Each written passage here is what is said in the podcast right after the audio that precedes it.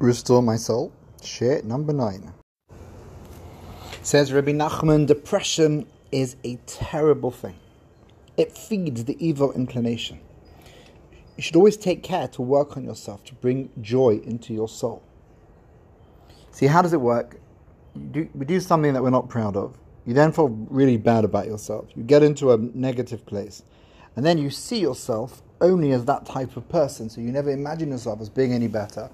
Or you completely drain yourself of the life force that's needed to turn your life around. There are many good ways of doing this, as he will teach us. Joy is the foundation of spiritual strength.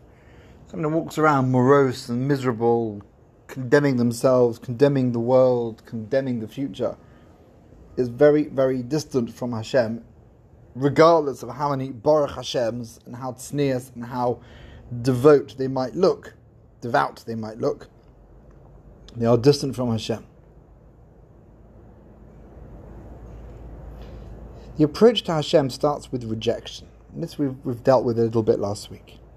When a person wants to draw closer to Hashem, he usually experiences all manner of hardships, ex- obstacles, difficult experiences.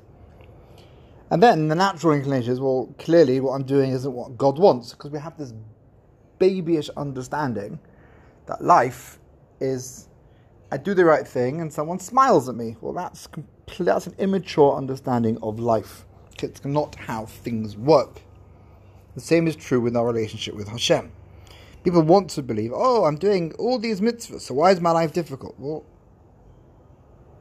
who ever taught you that your life's going to be the way you think it should be good just because you're doing a few things?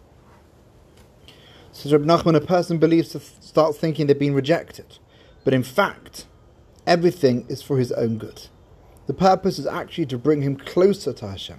It takes great strength and determination to stand up to this trial and not to let yourself get pushed away by the hardships and obstacles and the sense of rejection. You should not make the mistake of thinking that everything is out to thwart you.